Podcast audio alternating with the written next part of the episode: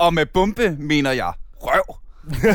Fordi, for vi har fået øh, plantet vores røv godt og grundigt her i øh, Aldrig AFK-studiet til øh, det kæmpe store øh, Counter-Strike-afsnit. Øh, øh, det første af mange, forestiller jeg mig, fordi det er jo svært at lave noget om gaming i Danmark, og ikke bare snakke om Counter-Strike hele tiden. Øh, og til at, øh, at åbne op for øh, Counter-Strike Godteposen, der har jeg inviteret øh, først og fremmest Jonas Olsen, Ja, tak. øh, som er, øh, udover at være en af dem, der hjælper til med at lave den her dejlige podcast, så er du nok den, jeg kender, der ved allermest om Counter-Strike. Ja, prøv. Øh. Øh, og det er mega sejt. Og så har vi øh, Carsten Petersen, som øh, alle jo kender i den moderne Counter-Strike-verden. Ah. Men grund til, at jeg har inviteret dig, er jo, at du var en af Danmarks aller, aller, aller, altså aller, aller første professionelle Counter-Strike-spillere. Det var Hvad- inden det hed e-sport. Det var inden det hed e-sport, det var inden det hed... Øh, Der, det var computerspil. Der var ikke andet. Der ja, var ikke nogen altså, definition for det. lige præcis. Øh, hvad årstal snakker vi her? Jeg startede i 99 øhm, med lidt StarCraft nede på en lokal café, og gik så over til Counter-Strike, der blev introduceret af et par venner. Og der, ja, det faldt hurtigt i en god jord, og så udviklede det sig hurtigt, og spillede professionelt indtil 2006 eller sådan noget, hvor jeg sluttede. Hvordan, hvordan gjorde man det dengang?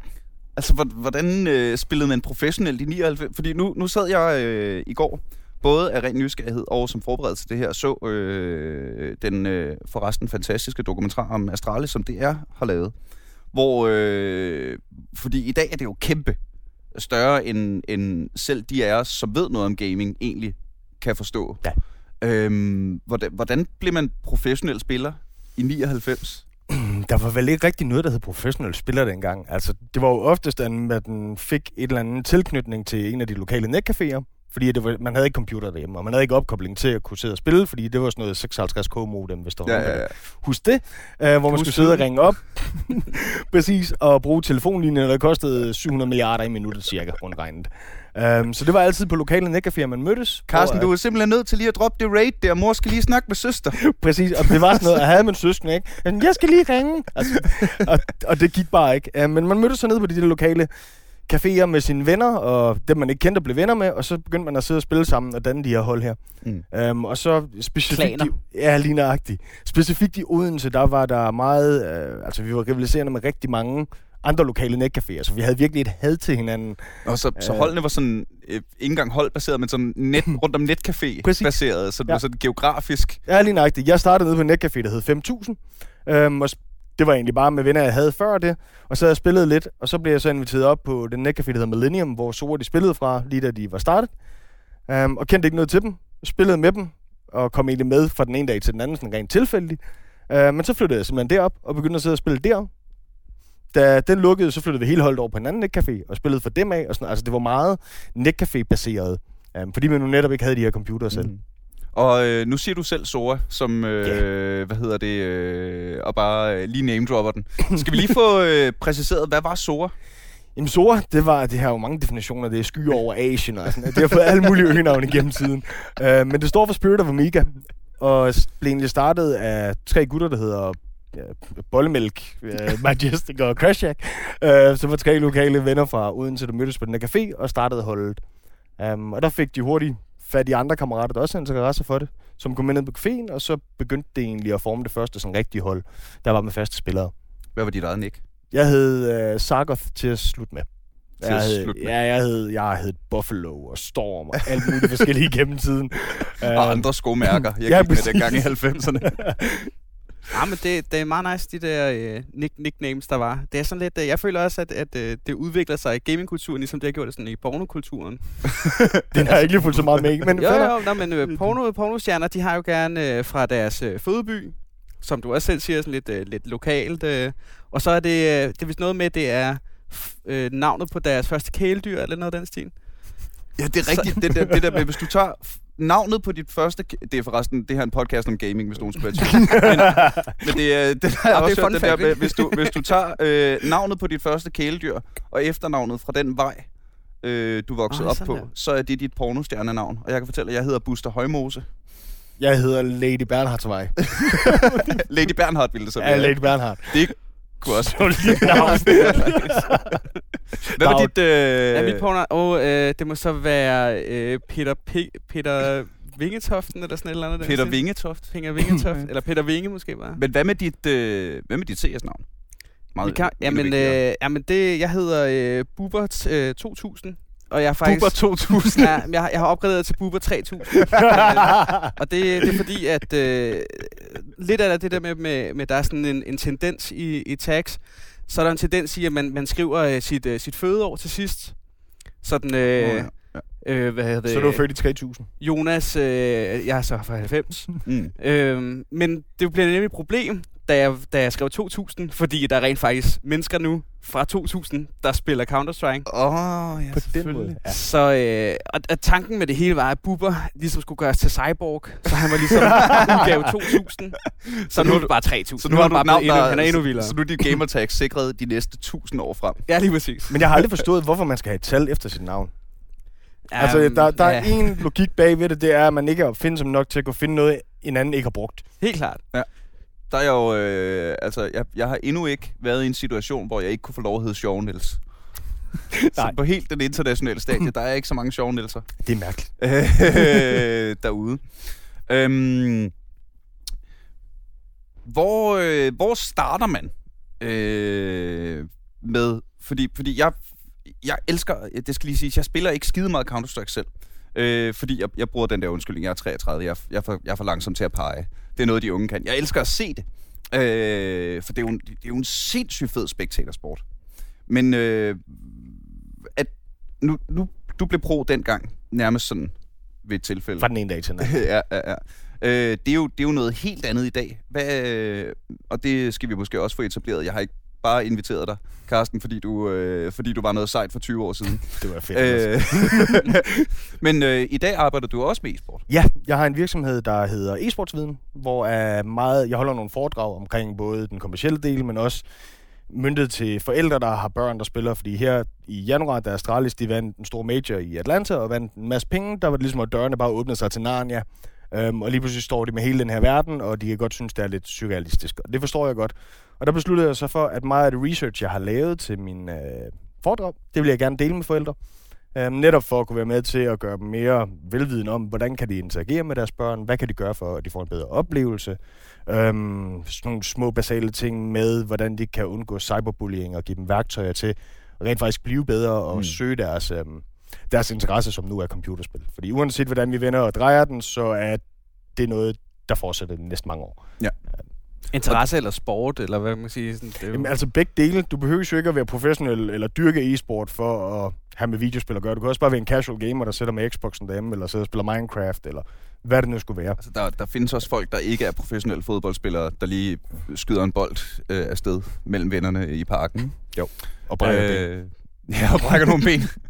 øhm, men øh, så jeg forestiller mig ikke, at man i dag, hvis man, øh, hvis man prøver at næle den og tænker, nu skal jeg ud og være pro Counter-Strike-spiller, at, at vejen er lige så tilfældig, som det var det er- dengang. Det er ikke bare, man sætter sig ned på netcafé, og så øh, håber man på, at det lige er i Odense. Nej, det er det næste bestemt ikke. Det er det bestemt ikke. Hvad, det, det... hvad, hvad gør man i dag?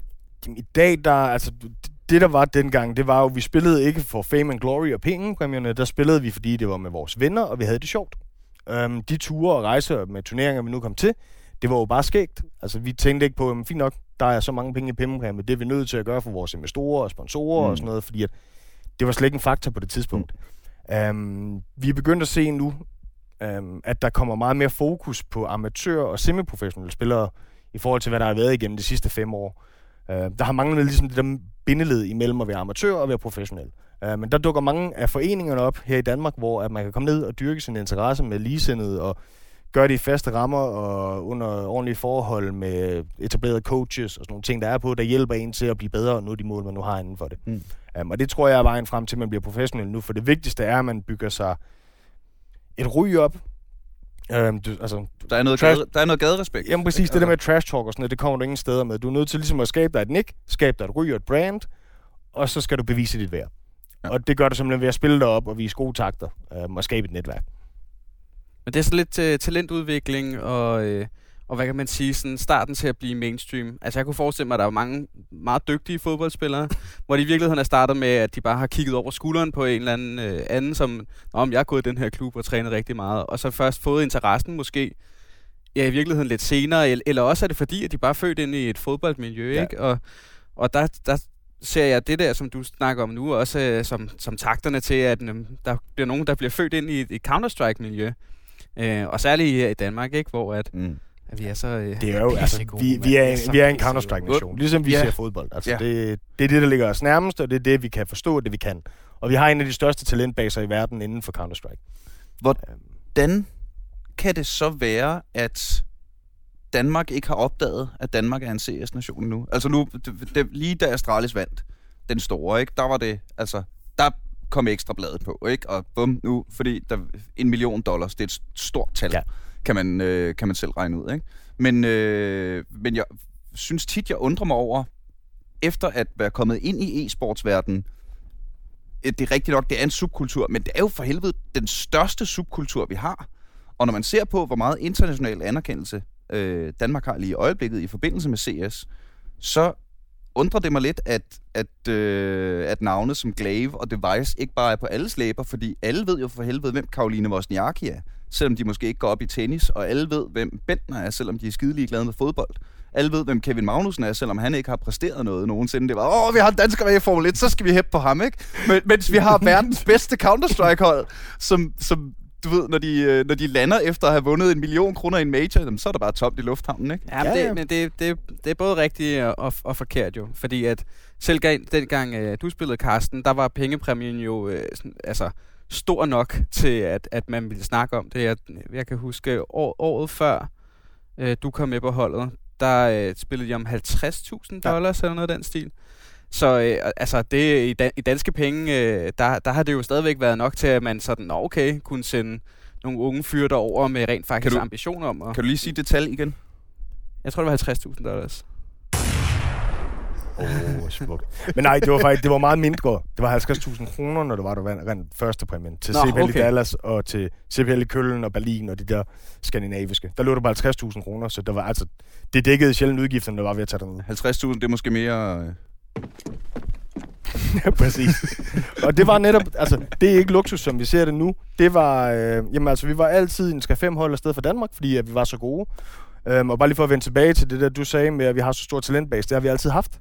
Og vi har også været op i nyhederne, og DR har forsøgt tidligere i 2003 eller 2004, ligesom at få mere fokus på det og lave en dokumentar om Spirit of Amiga, da de tog en, til en turnering i Dallas og sådan noget.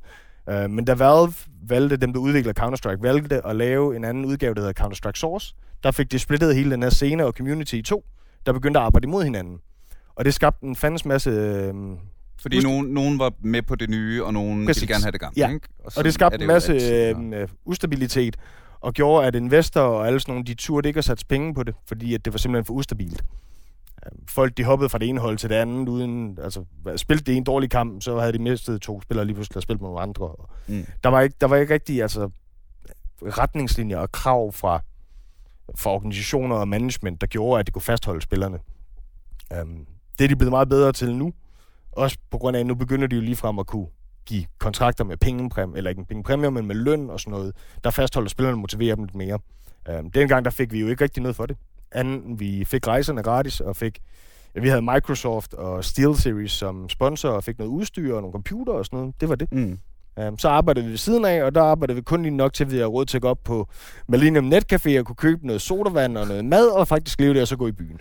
Men, øh, men det er vel stadigvæk sådan, man starter. Nu så jeg jo igen den her øh, dokumentar om Astralis i går, hvor jeg synes, det var skide spændende at se deres forhold til deres sportspsykolog. Mm. Hvor det, det virkede på mig, som om at meget det, hun lagde vægt på, det var, husk nu lige at hygge jer, drenge. Det er rigtigt nok, at, at det er øh, verdens største hold, og vi har sponsorer, og vi har ditten og datten, og der er øh, øh, coaches og management, og der står alt muligt på jeres t-shirts, og I er fans og alt det der, men, men husk lige at spille spillet, og hygge jer med det, med jeres venner, som, øh, som det hele startede for, ikke? Præcis. Men det er nok ikke langt fra det, som fodboldspillerne de får at vide. Altså de helt unge, der bliver solgt øh, Ja. øh, for, for, også for, for øh, helt øh, underlige pengebeløb øh, Ja. ja. for, for, for helt almindelige dødelige mennesker. Og så... Øh, øh, åh, nu tager jeg lige øh, tråden. Øh, Men uden, uanset hvad, så er det at have det sjovt, det er det vigtigste, fordi det er det, der driver dig, det er det, der gør, du spiller. Mm. Øhm, går du hen og sidder fast i det, og kun gør det for lønnen, så præsterer du også dårligere og dårligere. Men sådan er det vel generelt. Ja, ja, præcis. Øh, uanset hvad man laver. jeg er på igen. igen. øh, eller jeg, jeg fangede lige et eller andet op i mit hoved. Øh, nå, men det her med, hvordan man ligesom bliver inspireret til at starte, jeg tror også, at der er lige så mange fodboldspillere. Altså, det her, det er den bedste analogi, jeg kan, så jeg bruger den hele tiden, Ja, ja. ikke? Øh, de sidder og ser et, øh, en, øh, en compilation på YouTube af en masse saksespark, eller øh, altså det, man er god til, ikke? Så mange af de her flash-ting, øh, dem er der jo også øh, rigtig mange af i Counter-Strike. Jeg tror igen, det er noget af det, der tiltaler øh, øh, særligt den unge dan- danske befolkning. Det er det her med, at du kan se øh, et ace, altså en, en spiller, der, der lige udrydder Mm. det hele andet hold, øh, single handle, eller en, en god clutch, eller sådan et eller, andet, et eller andet, som bare, altså det er imponerende, og det kan selv en fuldstændig øh, ikke initiated, en, en der aldrig Ja. har, har set noget øh, øh, forstå, fordi at, okay, du var en, men du skød tre. Det Ja. lyder, altså Ja. du har elimineret tre Ja, ja, ja, andre mennesker. Oddsene var imod dig. Lige præcis. Og, og Det tror jeg i virkeligheden er er en af Counter-Strikes øh, store forcer. Øh, jeg snakkede med øh, Jakob Christensen, som er en af øh, bagmændene af Astralis, øh, netop om det her. Og han sagde en, øh, en rigtig fin ting, synes jeg, at Counter-Strike er så nemt at forklare. Det er 5 mod 5. De har nogle våben, de skal skyde hinanden. Ja. Så behøver du i virkeligheden ikke vide mere. Hvis du så sammenligner det med, med League of Legends, altså, der er Altså, der er nogle spil, der er easy to learn, difficult to master, hvor League of Legends er impossible to learn, downright not gonna happen master, ikke? Jo. Hvor, hvor der er Counter-Strike lidt mere sådan plug and play, også for, øh, for spektatoren. Men det er jo netop det, der gør, at det er så populært, og hvis man kigger på tallene, så bliver det også større og større, hvis du kigger på viewerbasen for Counter-Strike kontra sådan noget som League of Legends og Dota 2. Um, øhm, fordi at det er let at sætte sig ind i. Præcis, det, jeg plejer altid at sammenligne det med at sætte sig ned og se en uh, traditionel fodboldkamp eller amerikansk fodbold.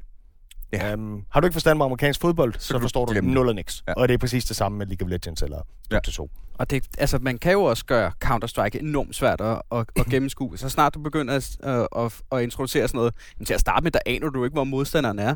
Så der går du og lister rundt og prøver at lytte dig til. Og der er en, der lige kigger forbi en kasse, altså sådan et peak game der. Øh, Kan man... Fordi igen, jeg elsker... Øh, jeg, kommer, jeg kommer til i løbet af den her, det her afsnit at komme med rigtig dumme spørgsmål. Den her lyd, ikke? Mm. Kan man høre den, ja. Når man er in-game, og så lige pludselig, hvis du hører den der lyd, der er de, dreng. Der er de. Stå stille. Det kan man. Det kan man. Jeg, bruger, jeg har aldrig nogensinde været super aimeren. Uh, jeg har brugt altså 40% af mit spil, det var min lyd. Hvor jeg kunne time mennesker, når de stod på det forkerte tidspunkt, eller havde en granat i hånden, eller hvad det nu var. Jeg brugte lyden exceptionelt meget. Til altså, at få en fordel over min modstander. Ja, det kan, man kan basere hele øh, spil på, at, at, øh, at øh, nå, der var nogen, der bevægede sig herhen, så nu øh, rykker vi hele holdet til at vende den anden vej, eller til at beskytte et andet sted, eller øh, lignende. Så, så folk, de, Mm. de taber vinder på, at de kunne høre et øjeblik. Og det samme, når de skyder igennem smoke, som man ikke kan se igennem, jamen så, så er det Hvorfor også... gør man øh, ikke det noget mere? Fordi det tænker jeg, hver gang jeg sidder og spectator en kamp. Altså, det er jo også selvfølgelig også snyd med, med at, at øh, vi kan se silhuetterne, modstandere og wallhack og alt det der, ja. ikke? Men jeg synes, det, det, det er nærmest hver runde, at jeg ser nogen stå og pege på nogen gennem en smoke. Hvorfor tømmer man ikke et magasin igennem den rotte? du har kun- dig selv jo. Du har jo kun, altså et, du har begrænset ammunition. Mm-hmm. To, du afslører, hvor du selv står. Så Men de kan også skyde dig. øh, gør det noget, hvis de nu er døde? Jamen, altså, hvis I står og kigger på hinanden gennem smoke, som du selv lige siger, altså, ja. du beskriver i virkeligheden situationen helt perfekt. Øh, altså, og, og, hvem har den største rifle? Jamen, det er den ene ting. Hvor, ved du, hvor dine andre teammates er? Det er den anden ting. Ved du, har du nogen idé om, hvor hans teammates er? ja, Ja, hvis, du nu, hvis du står og skyder efter, eller begynder at skyde gennem smoken, fordi du har en idé om, der er en, og der mm. så popper tre mennesker ud, så er din odds for at vinde den kamp ret lille. Ja. Og det sætter dit hold i en dårligere situation. Ja. Um, så, så det, det, det tror jeg simpelthen er derfor, at man tager nogle vurderede risiko en gang imellem. Um, og har du for eksempel en AVP, som jo er sådan en one-shot wall Ja, ja, kill, ja. ja. jamen der når du skyder en gang, så har du alligevel en reload-tid og sådan noget. Ja. Hvis han kan høre, at du skyder, så ved han, okay, jeg har x antal tid til at tage skridtet igennem smoken og rent Ja, ja, faktisk ja, ja. ingeniere en kamp. Um, Så det er lydspidssiden af det, ikke? Og i virkeligheden, så kan man bryde den... Yes. Præcis. og, og i virkeligheden, så kan du bryde den endnu mere ned ved at sige, Nå, men hvad er hele det der eco-game, altså pengespillet i det? Ja. Det er jo også en kæmpe ting. Altså, hvis du, øh, hvis du vinder øh, pistolrunden, som er til at starte med, hvor ingen har øh, nærmest øh, noget som helst at gøre godt med, jamen, så lægger det i virkeligheden fundamentet for, hvordan hele resten af den, her- det her map, det, det skal spilles. Ikke? Øhm, og der er nogle hold, som bare er bedre til at, at, at være presset op i et hjørne, og ikke kunne arbejde med nogen penge, og, Mm. Og, og stadigvæk få en masse ud af det. Og øh, du, kan, du ser mennesker, der står og kaster rifler ud fra banen, fordi at nu er der kun én tilbage, og, øh, og han skal sørge for, at... Øh, Kan at, man det? Kan man øh, s- Ja. øh, samle rifler op, og så gå hen til sådan, stille sig på øh, en kasse Mm. i enden af banen, og så kaste den ud af... Nogen kan Ud af du. spil. Ellers så kan du kaste den op på et tag, eller kaste den et eller andet sted hen, hvor de ikke kan få fat i den.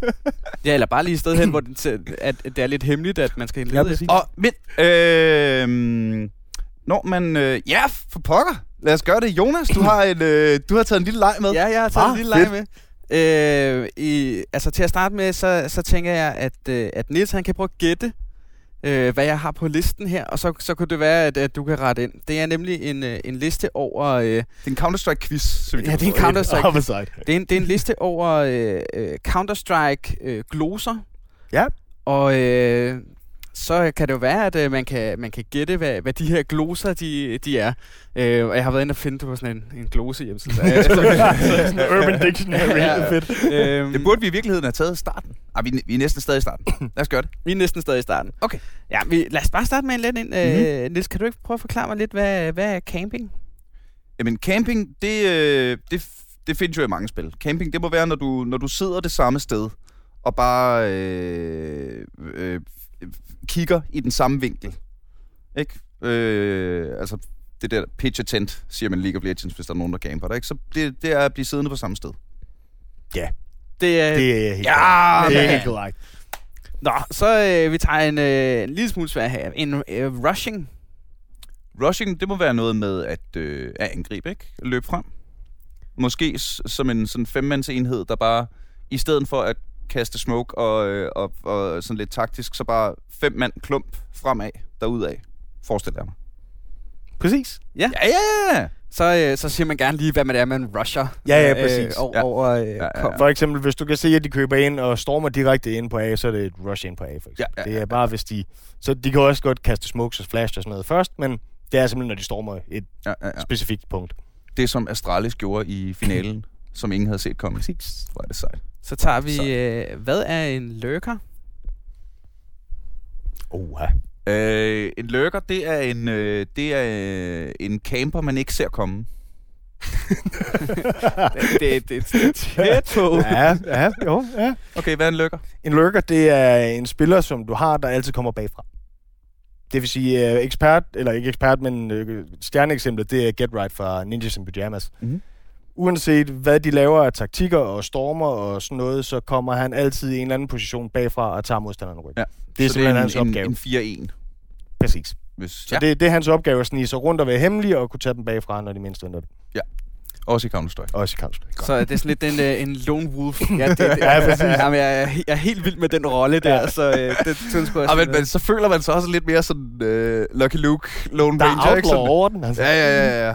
ja men lige, kan jeg have I bare jeres systemer og jeres teamfights, dreng? Jeg er ninja jeg er lige rundt herovre, Mission Impossible style. Nå, skal vi tage den sidste her? Mm? Et reset. Et reset, øh, forestiller jeg mig, er, når man tager en runde, hvor man siger, okay, drenge, den her runde taber vi sgu nok til gengæld, så kommer vi til at have penge nok til at være noget værd i næste runde. Tæt på, men ikke helt. Når du, ki- når du kigger på økonomien i CS for eksempel, Mm. Øhm, har du haft en, øh, en, en, ikke en win streak, men det modsatte, hvor du har tabt x antal runder i streg, så opbygger du et loss bonus, som ligger højere end det normale, du får hver gang runden Mm. starter. Så, det vil, så det vil sige, at der er, der er sådan et indbygget catch-up-system ja. I Counter-Strike. præcis. At hvis et hold kommer ligaer bagud, så er der øh, For hver runde, de taber i streg, der får de en lille smule mere bonus, så du rent faktisk til sidst, jeg tror det er efter fem runder, kan du købe stort set hver, hver eneste runde, selvom du taber. Mm. Um, men det er simpelthen, hvis det nu er, at de har tabt fem i streg og får den her fulde bonus her, vinder en runde, og så taber den næste igen, så bliver det reset, deres bonus, de har. Det er det, der Alright. er reset. Mm-hmm. Ja, så det var øh, jingle, jingle, jingle. Du det var, se- det var CS-quizzen. Yes. Sådan. Den store CS-quiz. Det var ikke helt tosset. Nej, nej, nej, nej. Det troede jeg øh, kunne være meget, meget værre. Øhm, Specielt når det var gloser og sådan noget. Ude. ja, ja, ja, ja. Men nu, nu snakker vi jo om, øh, om øh, økonomien i Counter-Strike. Øhm, jeg har svært ved at forestille mig en situation, hvor jeg ikke vil vælge at bare have en større riffel i den her kamp. Lige nu. Eller i den runde. Ja, ja, ja den her runde er lige nu. Øhm, hvor, hvor, hvor, hvor meget...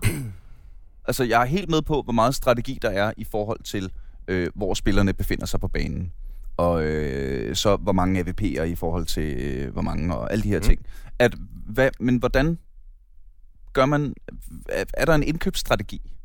Det, altså, var- det er vel bare, at alle folk skal have så meget armor, så mange nades, og så, meget, Ja, så mange man guns du er nødt til at sikre dig, at alle har råd for det første. Ja. Um, og du er nødt til at sikre dig, at du har det utility med smokes og flashbangs og sådan noget, som du nu skal have for at kunne eksekvere din strategi, du nu har, når du går ind i spillet. Um, og så skal du også kigge lidt fremadrettet, fordi det nytter ikke noget, du bliver ved med at købe det dyreste våben, hvis det er, at i taber rundt, og du kan se, at dine andre teammates, de har råd til at købe i næste runde, men du så står ikke har råd. Um, så går man lidt på kompromis, og måske i stedet for at købe en AVP, så køber man en Colt i stedet for, mm. eller en AK. Ja. Um, så man kigger lidt på, hvordan ser økonomien ud nu, og hvis vi nu skulle gå hen og tabe den her næste runde her, eller den her runde, hvordan står vi så i næste runde? I get it. Hvorfor... øh, Præcis øh, ligesom nu- byturen. Nu freestyler jeg bare lidt her, øh, fordi det- et svar på et spørgsmål afføder nye spørgsmål. Hvorfor er der så mange forskellige våben i Counter-Strike? Altså, de bliver jo ikke brugt. Øh, der bliver brugt en af de der submachine guns, ikke? Og så bliver der brugt Colten og AK'eren, og så AVP'eren, og, øh, og så pistoler, det er lidt, der, der er lidt flere ja. At vælge imellem, virker det som om. Men, men helt generelt kunne man ikke fjerne halvdelen af våbnene i Counter-Strike og have præcis det samme spil. I competitive jo, men det er jo mere møntet på dem, der ikke sidder og spiller det på konkurrenceplan. Ja, ja, ja. Fordi for jeg, jeg vil altså de få gange, jeg har spillet Counter-Strike, der er, øh, altså, det der koncept med en auto-shotgun, hvor jeg ikke engang er behøver, ikke behøver at tænke, jeg skal bare løbe frem. Jeg gider ikke trykke. Ja, Bare hold inde. det er også, og det er for svært at pege med de der præcisionsvåben. Her, der skal jeg bare ramme skærmen. Der skal du Øh. campe og trykke på knappen. Ja, ja, ja. ja. Det der er, jo, altså, der er jo nogle professionelle spillere, så har specialiseret sig i en eller anden helt mærkelig... Øh, ja, det kunne for eksempel være øh, shotgun. Mm. Øhm, eller også så specialiserer sig, jamen igen, pistolerne, det, det er faktisk nok noget af den er mest særpræget, ja. øh, og, og, og, og skiller folk øh, mest. Øhm, men altså, de, altså den der kæmpe store, øh, hvad hedder det, maskine Den, den stadigvæk øh, parer. Det gjorde den i 1,6 i hvert fald. Ja, jeg kan ikke engang huske. Mm.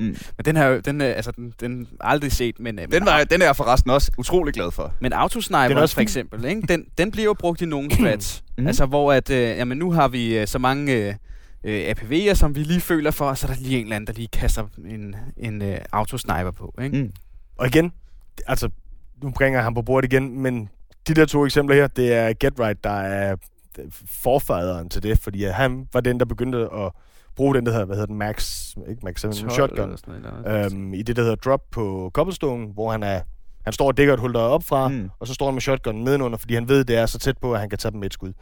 Um, og det var også ham, der blev kendt på at købe autos, eller, øh, autosniperen, fordi han var god med den. Ja. Uh, men oftest, når man ser autosniper og strategier, hvor de har rigtig mange AVP'er, så er det fordi, de er overlegne ovenpå. Ellers der er det maksimale to AVP'er, man bare købe. Mm. Uh, og det er også sjældent. Fordi det er sværere som forsvarende at lave et retake, hvis der er, du har en sniper.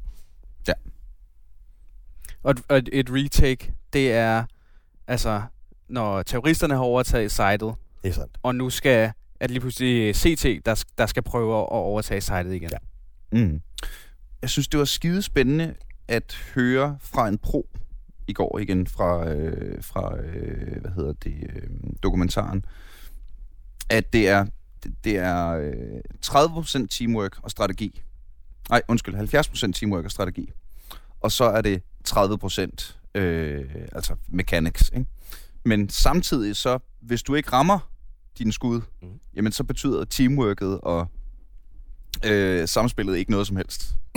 Ja, det er både rigtigt, altså du, nu er totalt udefra og ikke professionel. så det, det er både rigtigt forkert, fordi der er jo hold, hvor der er bygget op omkring kun én person. Og øh, der er nogle spillere, der er så sindssygt dygtige, at hvis man putter dem i de rigtige situationer, altså sådan en, øh, en, en sniper, som, eller en APV, eller hvad man en orper, mm. som, øh, som Kenny S., altså giver du ham en, øh, en orb, men så er han øh, Og en orb er en... den største riffel, som du affyrer øh, Med sniperen. Nå, åh, Yes. jeg, jeg, har, jeg har ikke hørt den udtalt som orb før, men det er jo Nej, men det er fordi, en at, at, at rollen hedder en orper. Ah, ja, det er klart. Ligesom ja, der er lurker, og der er... Ja, ja, ja. ja.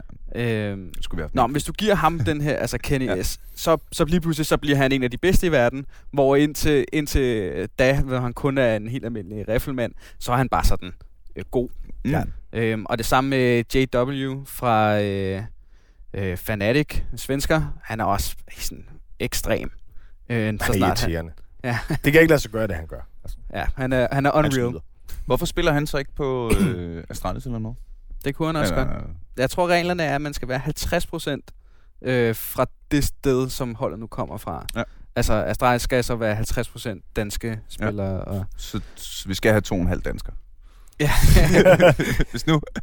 Så det vil sige to i 20'erne, og så en på fire år. Ja, eller ja, noget, ja. Nå, men jeg, tænkte, jeg tænkte sådan noget i retning med, at øh, altså forestille mig sådan en, at man, at man kunne lave, altså sådan genetisk modificere den ultimative Counter-Strike-spiller ved at tage en svensker og en dansker.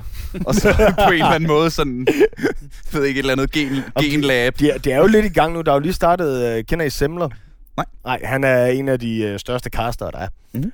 Um, og han er lige blevet vært for uh, det første um, Counter-Strike eSports reality show, der er startet. Hvor at de har taget 10 gamere, smidt dem ind i et hus, så er det eliminering, og så er der fem pro-kontrakter til de sidste fem spillere, der er tilbage. Det er lige startet i sidste uge, tror jeg. det var. Ah, det er genialt. Og Ja. det kører i Sverige nu? Som et, øh, Nej, det køber koncept? uh, live uh, på Facebook, og jeg kan ikke huske, om det hedder e-gamers eller Nej. sådan noget, men det, det hedder sådan noget. Jeg kan lige finde en link til det efterfølgende. Åh, oh, det er sjovt. Det må du meget gerne Ja. øh, sende ud til os. Øh, jeg kunne godt tænke mig lige øh, lynhurtigt at snakke om skins. Mm. Fordi det er det, jeg forstår mindst ved Counter-Strike. øh, hvor, hvor, hvor, hvor sygt meget folk går op i de her skins. Og vi er enige om, at våbnene giver en til en det samme i skade. Ja. Der, der, der er intet in-game-ness. Det handler om, om din riffel er grøn eller lyserød. Yes. Og det er der bare gået inflation i på... Jamen, jeg vil næsten hellere bede jer snakke lidt om det, fordi jeg har- øh, føler mig lidt uforstående. Altså. Ja, det er det, men, men det er jo altså det er jo en af de ting, der er ved micro, microtransactions i alle spil. Mm. Uh, men her der er det ikke pay to win, som det er i mange andre spil, ja. hvor du køber dig til at have en fordel. Det er det er simpelthen bare kosmetisk, for at du kan få det, som du gerne vil have det. Mm. Um, og der sidder jo, der er åbnet en helt ny industri for folk, som sidder og designer de her våbenskins. Um, jeg så lige, skimtede lige hurtigt en artikel her i forgårs omkring det. Kan ikke huske tallene, men dem, der nu bliver approved og sådan noget, de kan let tjene 100-120.000 dollars på et skin, hvis det bliver approved, og hvad var kommet med i. Og det er i virkeligheden... Det var alt for denne uge. Jeg skal hjem og lære at bruge Photoshop. Præcis. Men i, men i virkeligheden, så er det lidt øh, det er den der fan, fan-ting også. Altså, nu... Øh, øh, hvis, hvis jeg er fan af en af de her, altså det kunne være Device, jeg synes Mm. han er fantastisk, eller Dupree endnu bedre. Ja. Dupree og hans Deagle game er fuldstændig hjernedødt. Han er, han er måske, øh, efter min mening, det er jo subjektivt, nok den bedste i verden. Jeg vil have den samme Deagle, som han render rundt med. Ja, altså fordi at, Eller du vil have hans navn på. Ja, ja, Fordi- lige præcis, ikke? Og, og det, det er jo også det, teamsene gør, ikke? Så, ja. øh, så er den... Altså, den hedder fucking Dupree Steagle. Ah, ja, lige og, ja. øh, og hvis man skyder ham i, i, et, i et spil, så samler du den op, så ligner den jo også den. ja, ja, okay. Jeg Det det. kommer aldrig til at ske. Hvis jeg nu logger ind og bare kalder mig Dupree, så kan du bare skyde mig. Nå, ja, ja, ja. det kan jeg ikke forestille mig, at Valve har noget som helst problem med. De Nej. lige går ind og laver en konto, der hedder Astralis Dupree. Hvordan? de spiller jo ikke matchmaking, så det... Ah. Ja, men nej, der er så åbnet sig en uh, helt ny industri for dem, der nu sidder og udvikler skinsene, som rent faktisk tjener rigtig mange penge på det. Mm. Mm-hmm. Um, men heldigvis er det ikke noget pay to win, så du får ikke nogen fordel over nogen andre for at have de forskellige skins på. Hvor Ej, det heller ikke tungere det- eller noget som Det synes jeg i virkeligheden er en, øh, en rigtig fed ting ved e-sport generelt, at det er så øh, at det er så rent, at der er heller ikke nogen dommer. Det er jo ikke ligesom i fodbold, hvor der, hvor der skal være et menneske, der skal bestemme, åh, var det nu også et headshot, det der? Nej, det er sandt. Altså, Det det er er, hvis du ser det på skærmen, jamen, så er det sket. Ja. Lev med det, ikke? Jo. Der står så admins til alle kampene bagved til de store turneringer, som Ja. nu holder et, syn med, hvad der sker og sådan noget, og har, Mm.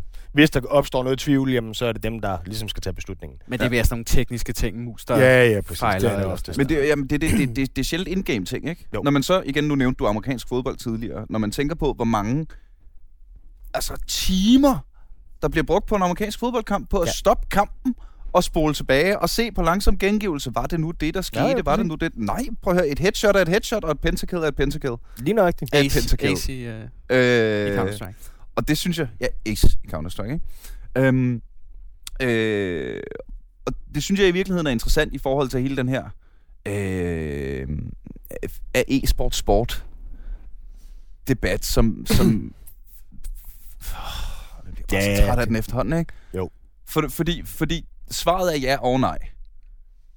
Jeg giver dig delvist ret.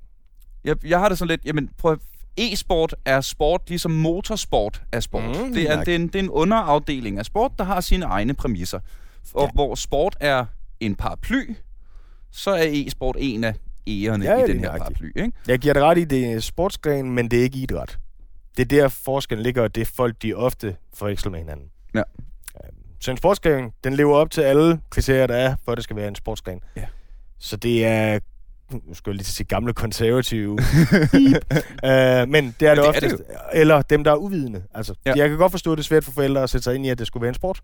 Fordi jamen, det er jo ikke ligesom fodbold, hvor man løber rundt efter en bold. Ja. Øhm, kan og det jeg kan jeg godt sagtens forstå.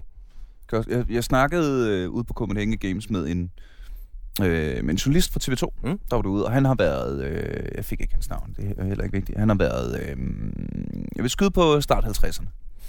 Øh, og han, øh, det var ikke officielt den her snak, vi stod Nej. bare havde lidt tid, ikke? Så vil jeg ikke hørt det. Og han var øh, lidt, øh, han var sgu lidt skeptisk. Det der med, øh, nah, men så får de jo ikke noget motion, og de kommer jo ikke ud øh, i den friske luft og sådan noget. Og så siger øh, altså nu har, og, så sag, og det var så sjovt. Og så sagde han så, "Ah, nu har jeg godt nok selv to drenge, der spiller det rigtig meget. Og så siger jeg, nå okay, så de får ikke noget motion. Jo jo, ham den ene, han er mega aktiv nede i fodboldklubben, og den anden spiller badminton. Jamen hvad er så dit problem, homie? Altså, Jamen, de bevæger sig ikke, når de sidder og spiller. Hvorfor? Hvorfor? hvorfor øh, ligesom, for, ligesom de der... Det er lidt ligesom forældre, der er sure over vold i computerspil. Ja. Og sidder og siger, jamen det, øh, de kan jo ikke kende forskel på rigtigt og forkert. Det har jeg selv læst på den korte avis eller et eller andet lort, ikke? Jamen, hvorfor tror du, at det kun er dig, der kan se, at det er et computerspil? Ja, præcis. Det var også derfor, det var en af grundene til, at jeg lavede e-sportsviden. Netop for at få aflivet mange af de her myter her. Fordi at studier igennem de sidste 3-4 år viser det stik modsatte af alt, hvad vi har hørt. Ja. Det der med, at de bliver voldelige af at spille. Tværtimod. Øhm, De får, de får afløb for deres Her i marts i år blev et studie afsluttet af et hollandsk institut, der viser, at du kan ikke koble voldelige spil og voldelig adfærd sammen på nogen måde. Period. Så den er lukket. Ja. Øhm, det der med, at man ikke rører sig, der er flere studier, der viser, at din krop som elite e-sportsudøver, den bliver udsat for mange af de samme ting som idrætsudøver. Din puls kommer op på det samme, som du ser ved maratonløbere. Mm. Øhm, din øjen håndkoordination er højere end den, du ser ved en bordtennisspiller, som dem, der har den højeste.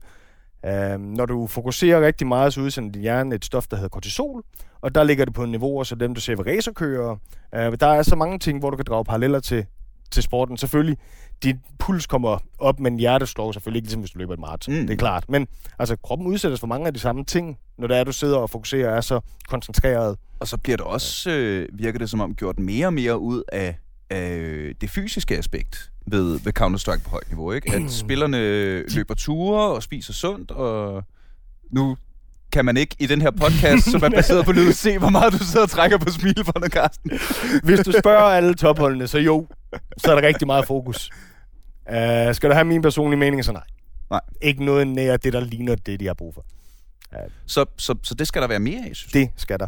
Jeg er i gang med et projekt lige nu ved sideløbende, øh, hvor jeg er gået sammen med en diætist og en øh, personlig træner. Begge to øh, tidligere professionelle bodybuildere, som gerne vil ind på det her e-sportsmarked og sådan noget, fordi de synes, at det kunne være et spændende område at komme ind og arbejde med de unge mennesker.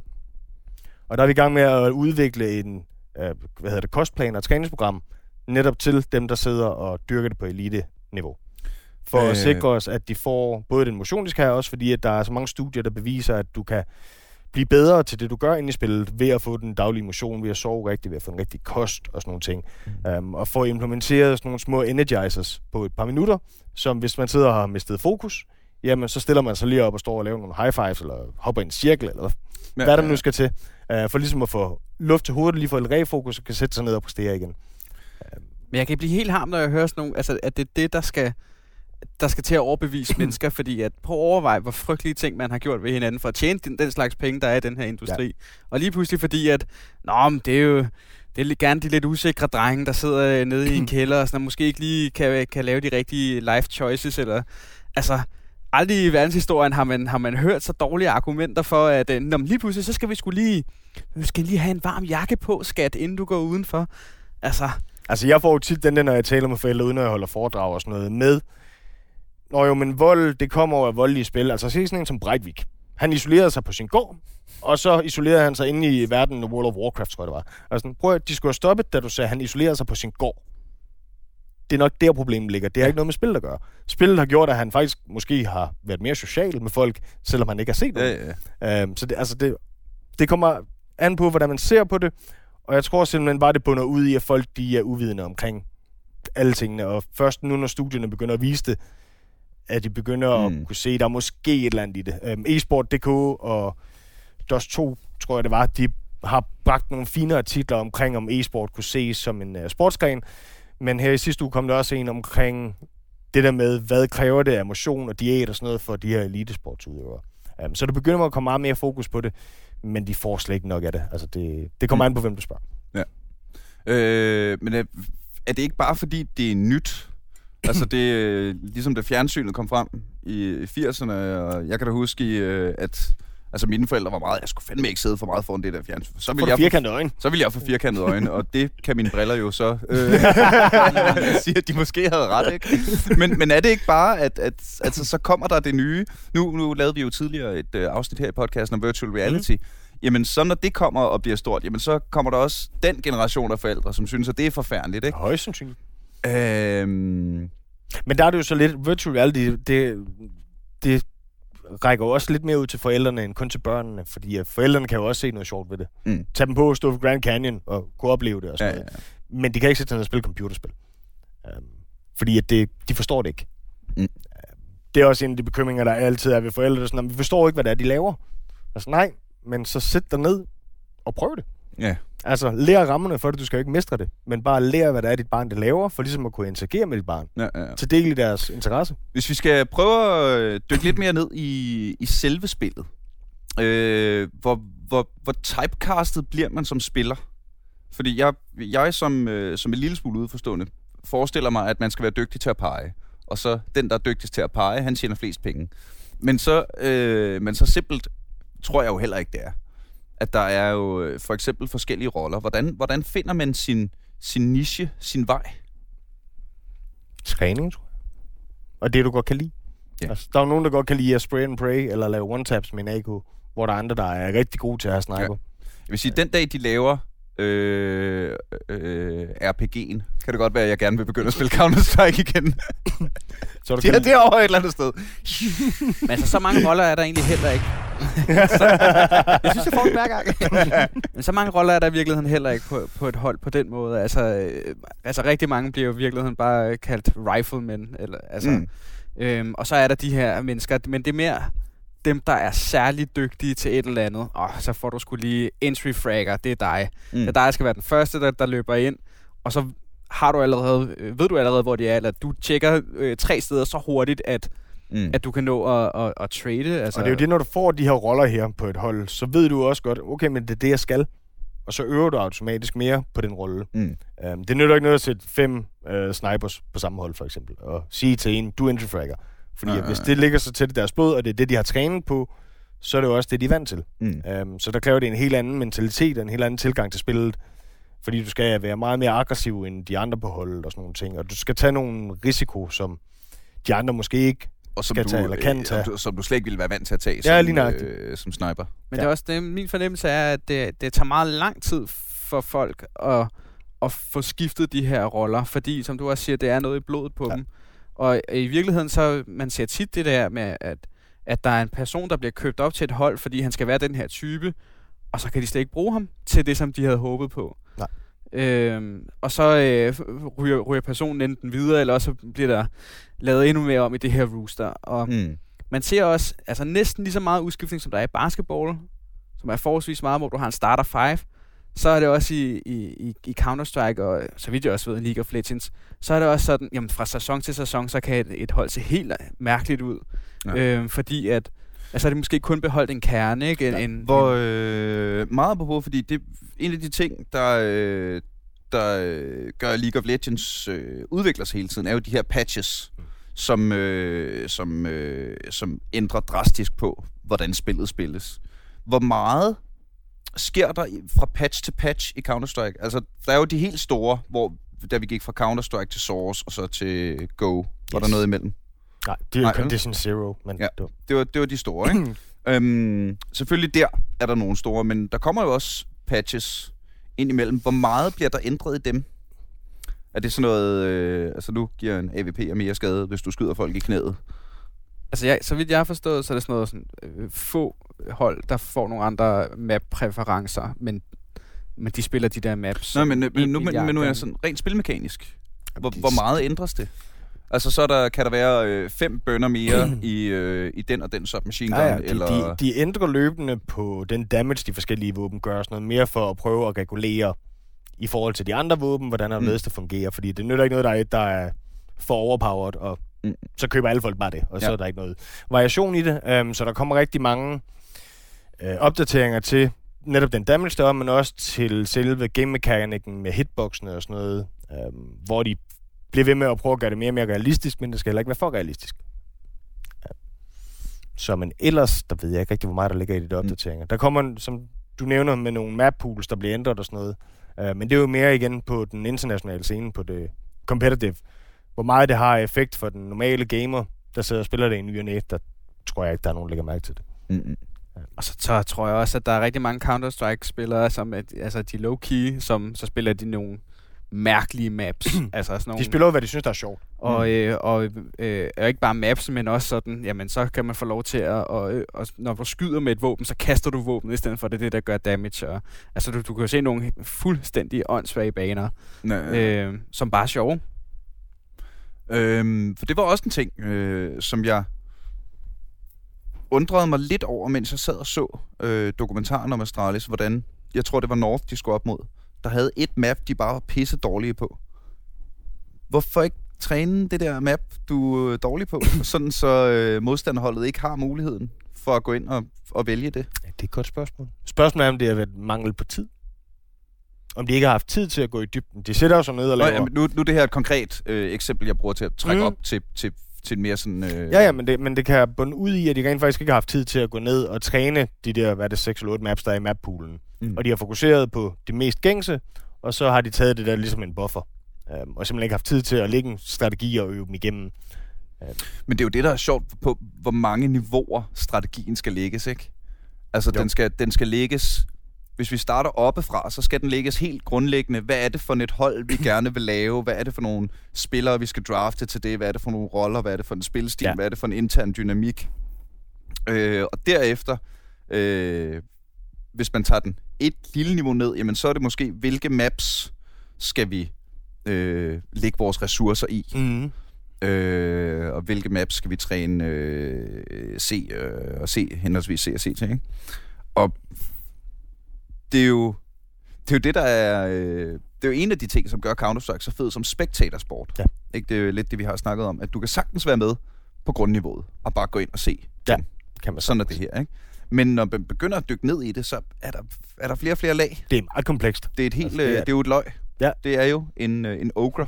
Noget, Det er noget, noget, Counter-Strike er Shrek. Noget, noget, det, noget af det laveste, man kan komme ned til, det er jo i virkeligheden, at du øver angles, eller hvad kan man sige, sådan mm. vinkler. Så du ved, når du træder ind i det her rum, jamen, så er der tre sæder, der er præferencerne at sidde lige nu. Og det er fordi, de her ting, de udvikler sig også, ikke? Øhm, nogen, der finder et, et nyt boost, og har gemt en helt turnering, til når de i finalen kun skal lave et play, og vinder én gang med et map, hvor du skal vinde, øh, hvad er det, 15 med to overskydende for, ja, for at vinde mappet, ikke? Og alligevel så vælger de kun at bruge det en gang i hele turneringen, fordi det er sådan, det er nyskabende, og det er en ny vinkel, og den havde de sgu ikke lige set komme. Nej, jeg kan huske det mange, mange, mange år siden, da man stadigvæk spillede Dust, inden det var Dust 2 og alle de der fancy Mm. maps, de udkom. Øh, der øh, det gamle Ninjas in Pyjamas, øh, som spillede 1,6, de lavede netop sådan en boost, som fuldstændig tog fusen på os, og gjorde, at altså synergien på holdet, den forsvandt fuldstændig, fordi nu, var vi jo nu kunne vi ikke vide, hvor de lige pludselig kom. Altså, de, øh, de lavede et boost, der var fysisk umuligt, men de havde alligevel fundet en måde, hvordan de kunne gøre det. Ja, ja, og, så... og igen, det er ikke fysisk umuligt, Nej. fordi hvis de kommer derop, jamen så kan man. Præcis. Og så begyndte vi, at, og så begyndte der vi at betvivle os selv og vores strategier Ja, ja, ja, og taktikker og sådan noget. Sådan, Og Okay, der kan man okay. ikke lige, der, igen, der kan man ikke lige råbe, dommer! Hallo? Og vi har faktisk været to gange ved at få øh, en af de store på scenen, der hedder SK, diskvalificeret. øhm, der Hvordan? førhen, nu spiller man noget, der hedder MR15, som er Max Rounds 15, hvor man spiller, og den første, der når 16 runder, vinder. Mm. Før i tiden, der spillede man Chargers Only. Det vil sige, at man satte en halv time af til kampen, halv time som terrorist, og en halv time som counterterrorist.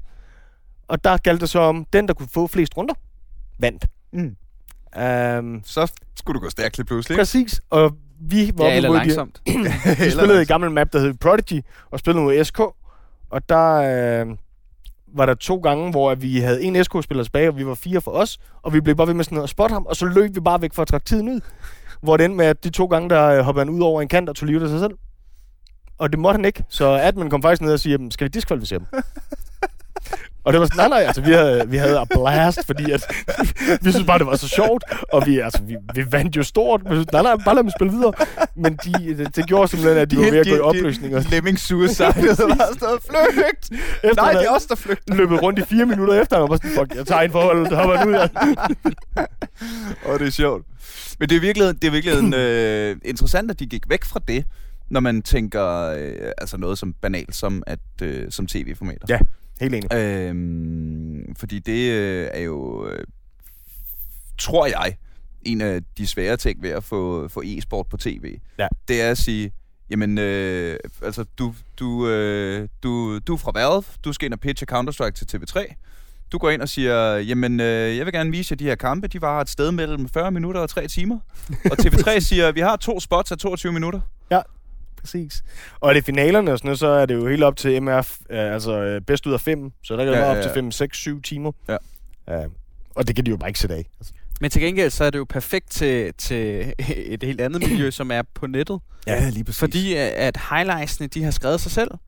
Altså, der er no, hvis du ser i en, i en competitive match, der er nogen, der bliver knifet, så altså, så uh, Twitter, det gløder jo. Ja, det er det altså, det i går, verden. det går fuld... det er fuldstændig så amok. fedt. Jeg elsker, Også fordi, jeg elsker, elsker at se folk blive knifet. og det giver jo rent faktisk god mening i spillet af, fordi du får en, en, en pengebonus af, af at knife. Så altså... Gør man det? Ja, Ja. ja. Er der- er der- er der- 1200 dollars eller Hvor, noget? hvor, hvor Højt her, faktisk. Okay, helt tankeeksperiment, ikke? Hvor højt kan man komme op i en rank ved at være ham, der bare er ninjaen? Bare rolig, dreng. Jeg behøver ikke guns. 1500. Jeg skal have, jeg, 1500. skal, jeg skal have nogle granater, og så skal jeg bare have den her kniv, og så skal jeg være flyvende. Det, altså, det kræver noget, øh, noget skill at være ham den iPhone. Det er meget sjældent, du ser det. Vi, øh, vi gjorde det en gang til... Det var så ikke på noget konkurrenceplan, men vi var så trætte af, at hver gang vi var inde og spille på de offentlige server, FFA-server, så blev vi kaldt for øh, cheater, fordi vi spillede aldrig med vores rigtige navn, fordi vi gad ikke alle de der spørgsmål og kommentarer og sådan noget. Og efter noget tid tænkte man, fuck det, jeg gider ikke mere, så skiftede jeg navn til real next men så en cheater og en faker. Ja, ja. Jeg var ikke mig, så nu Nej, skulle man, nej. så skulle man ind på chatkent og der hedder IRC og bekræfte, man var en og sådan noget. Spil nu bare spillet. Så alle topspillere i Danmark, vi lavede et hold, der hedder Vakado. Uh, hvor uh, vi tog alle våben og granater og sådan noget, der var i spillet, fik et navn hver, og det var kun det våben, man bruge. Jeg hed Smoke. Uh, så vi satte os i totems rundt omkring på de forskellige baner, og så sad vi der. Uh, altså, det var, du, du tror, at Smoke er et dårligt ting, ham der hedder Flashlight. Altså, det var, jeg havde flere kills end ham. Uh, uh, Og det er noget med, man kan slå folk ihjel med en smoke, ikke? Den giver Yes. egentlig skade, er det Præcis. sådan? Ja, Og det det, er dumt. skete jo fandme, det skete til Copenhagen Games, det Ja. skete til DM i. Counter-Strike, at der var en, der røg i, det var sejt. Så, men der sad vi simpelthen i totems rundt omkring på forskellige maps. Og tog dem der, når man sådan en går i knæ, og en booster Ja, ja, op, og så... og der gik et halvt år eller sådan noget, før vi gik ud med, hvem vi egentlig var. Og folk de synes bare, det var så morsomt at møde os på det server. Og alle var sådan, hvem er de der idioter? Men I smadrer stadigvæk folk går ud fra. Nej. Nej! det kan vi overhovedet ikke. Vi sad i to som lidt det hele, Ja, de vidste, hvor vi var. Den ene havde kun en lommelygte, selvfølgelig vandt vi ikke. Åh, oh, det er sjovt. Men det er også det, der er blevet lidt synd nu. Det er jo, at alle de professionelle spillere, de spiller jo ikke matchmaking med den almene mand, som de gjorde i gamle dage. Nu Mm. har de jo deres egen, der hedder FPL og et eller andet andet, som er sådan matchmaking for de professionelle. Ja. Um, Hvilket vel er fair nok. altså. Jo, jo, men det, der er stadigvæk, nu er der blevet meget større afstand fra fansene til dem, de, hvad hedder det, har som idoler. Ja. Idealisere. Tak, det var det ord, jeg lidt efter. Um, det, der også gjorde, det, det var også en af de ting, der forsvandt med den der chatklient, der hed IRC, det var jo, at man havde hver sin holdkanal, og så havde man det, der hed op. Man havde sådan en lille snabel Mm. op foran og kunne styre kanalen, når du var en af topspillerne, og så kunne man simpelthen bare følge kanalen og være derinde og interagere med folk og skrive til topspillerne og sådan noget, hvis det gad at svare. Um, men det aspekt, det er bare rådet nu, for den eneste måde, du kan kommunikere med dem, er via deres Twitter eller deres uh, Twitch-kanal, hvis Ja, de sidder og det- er det streamer. Meget naturligt. Bare når, når noget vokser. Jo, både altså, og, det, men det er jo det, der har gjort... I, i, i, I start 90'erne kunne du også gå ned på din og snakke med Anders Madsen øh, lige efter øh, de der øh, open mics, whatever. Ikke? Ja, ja, det er så sandt. På et eller andet tidspunkt bliver man jo, altså når det bliver større og større. Jo, men det er jo det, altså... En af grundene til, at e-sport er blevet så stort, som det er, det er på grund af fanbasen. Og fanbasen har bare et meget tættere forhold til deres idoler, end man ser med for eksempel Ronaldo. Ja. Hvad Ja. du nu vil, fordi ja. man et kan interagere med dem på de sociale medier, eller på deres Twitch-kanal, fordi de sidder og streamer det meste af det træning, de har, og har det fri. Mm. Så sidder de også og streamer og skriver med folk og sådan noget, og taler til folk. Um, og man kan stille spørgsmål og forsvare og sådan noget, og det kommer du aldrig nogensinde til med Ronaldo eller Mm. Tiger Woods, eller hvem det nu skulle være. Um, så det gør bare, at fansene er rigtig, rigtig lojale og følger deres stjerner meget mere. Det er også netop det, vi var inde på med de sociale medier, med at sende kampene der live og sådan noget. Det gør jo, at du interagerer med meget større publikum, end du vil gøre, hvis du sidder og ser fodbold derhjemme Ja. med dine kammerater. Og det er i virkeligheden også øh, en, en pointe i forhold til det der med, hvor svært det er at få, at få e-sport på tv. Der, der er også en pointe i at sige, hvorfor skulle e-sport have lyst til at være på tv? Der er en lille ironi i det. Altså- men, men, men det, er, altså, det er jo, som du selv sagde til at starte med, kæmpe subkultur. Og, og jeg tror, der er rigtig mange, der bare gerne, bare gerne vil forstå det. Øhm, og, og sådan en dokumentar, som, som det jeg sender ud der, altså det gør jo også, ja. at, at, at rigtig mange begynder at nikke anerkendende, ikke? Og, og så snart at de siger, nå ja, penge, og hvor mange milliarder sagde du, det var, og, Mm. Altså, øh, ironisk nok er det jo altid vejen ind til sådan Ja. nogle mærkelige ting, der, det er, nå men, er der mange penge i lortet? Okay. Jeg havde en uh, diskussion ude til Copenhagen Games med en fra IBM omkring, fordi han kunne ikke se, hvorfor at det skulle have nogen positiv effekt med, at det kom på tv. Hvor jeg siger, hvis du, altså for at få noget stabilitet på scenen, der er du nødt til at ud af fattige forældrene. For de skal støtte deres børn, de skal købe dem ud til lægen, de skal stå i kiosken, de skal melde dem ind i foreningen, de skal betale foreningen, de skal gøre rigtig meget. Og hvis du vil lære det, så er du nødt til at sætte dig ned med dit barn og se det. Hvis I sidder jer inde ved computeren, så begynder barnet at skrive på Twitch med dem, der er derinde og skriver der, begynder at tjekke de sociale medier, og lige pludselig så er der ham, der sidder og kigger, og du sidder i baggrunden. Hvis det bliver vist på fjernsynet, så sidder I i fælles rum og ser det her sammen og taler med hinanden. Det er, den, altså, det er en af de positive ting, jeg kan se på, at det, eller se ved, at det skulle sendes på, på live-tv. Men problematikken med, hvor lang tid det tager og sådan noget, det er jo en, altså, det, det er en killer med det samme. Ja, og der er, der, der er også pointen i, at alle dem, der gerne vil se Astralis mod North, jamen, de ved godt, hvor man går hen på internettet for at se Astralis mod North. Ja. Der er ikke nogen af dem, der, der, der, der køber en pakke med TV3 og, øh, og, og sidder og venter og øh, ja. reklamepauser og sådan noget. Fordi altså, alle seerne, de potentielt skulle hente, de er der allerede. Fordi dem, Det der er gerne vil det, de opsøger det allerede. Og Så er det har- rigtigt, at man, man så måske ville kunne hente nogle, altså oparbejde nogle nye målgrupper og sådan noget, ikke? Men øh, Altså det, der jeg har med min kæreste, hun er rigtig, rigtig meget anti-game. Altså alt, hvad der hedder spil, det er barnligt. Færdig slut, sådan er det. Uh, men hun forstår alligevel det grundlæggende i Counter-Strike, fordi at når jeg ser det, så sætter jeg altid min Xbox på, åbner Twitch der, og sidder og ser det på TV1. Um, så hun ser det jo sådan sideløbende, mm. mens jeg gør, hvilket jo gør, hun kender godt Astralis, hun kender godt uh, Ninjas in Pyjamas og mm. Get Right og alle de der forskellige spillere og sådan noget, men hun, hun ved alligevel ikke helt, hvad det er.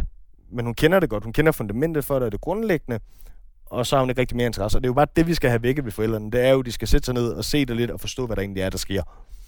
Uh, mine forældre, de ved heller ikke noget som helst om det, selvom jeg nu stort set ikke lavet andet 24-7 i 6 år, sad foran en computer nede på den lokale netcafé.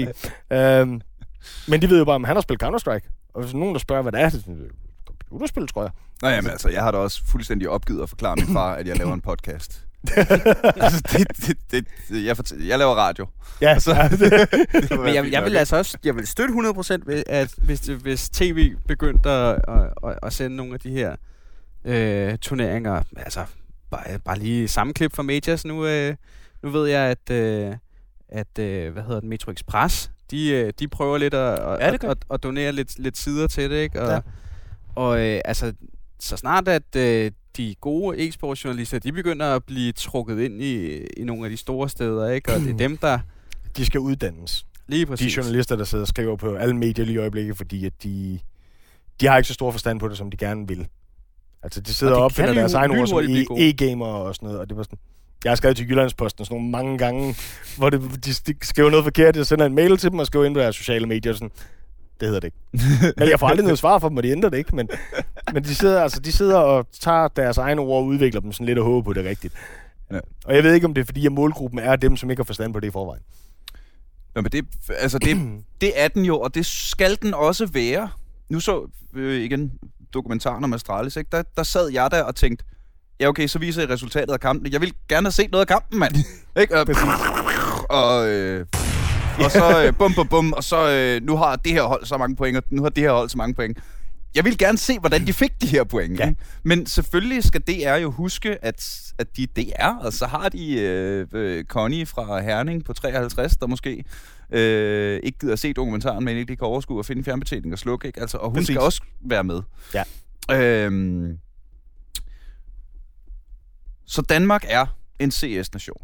Ja. Øh, jeg prøver, kan I mærke det, hvordan jeg var på vej Ja. til, at, til at runde lidt af. Øh, Danmark er en CS-nation, og det kommer kun til at stikke af Det gør herfra. Det gør det i hvert fald. herfra. Øh, drenge, tak fordi I havde lyst til at være med. Det var super duper fedt. Jonas, øh, det, er noget, ved, du, lidt. det er noget, ved, du har en podcast, så vi skal lave nogle reklamer for. Den hedder øh, Aldrig FK. Det er den fedeste podcast. Den lyder god. Og øh, Carsten, hvis man vil tjekke noget mere ud om dig, eller om øh, dit firma, Yes, så er det så? facebook.com, og så siden, der hedder e-sportsviden i et ord. e-sportsviden Ja. i et ord. Tag og tjek det ud. Drenge, tusind tak fordi I kom. Det var en Kære venner, Det var så lidt. øh, vi høres ved i næste uge, og indtil da